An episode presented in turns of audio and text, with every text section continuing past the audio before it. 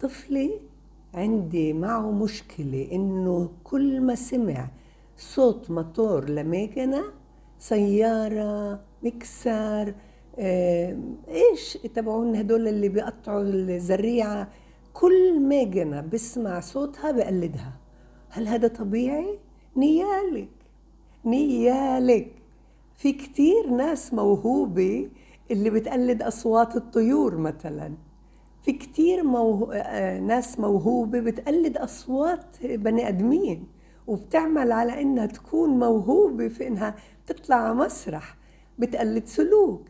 هذا طفلك موهوب بإنه يطلع من حنجرته أصوات المياجن أنت بدك تشجعيه بدك تخليه يتطور فيها ويمكن تصير يمكن يستخدموه في الأفلام.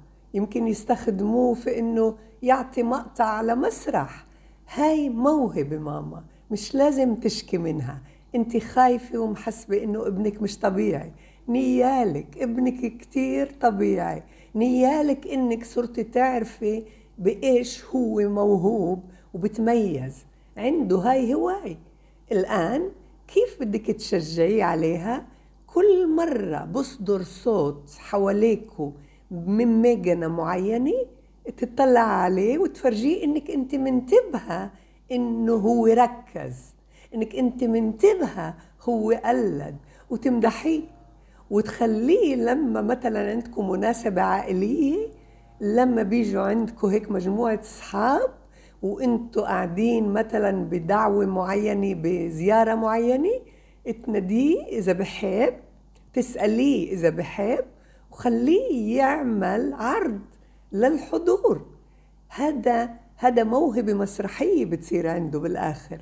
وبدي كمان إشي تاني هقول لك إنه تطبيق كشكش بساعده حتى إنه كمان يشوف فراس هنا كشكش كل أبطال القصص اللي أنا عملتهن للعلاج كمان عندهن هن مواهب أنا أتعلم القراءة مثلا بحب كتير الأدوات الموسيقية أنا أتعلم القراءة اثنين.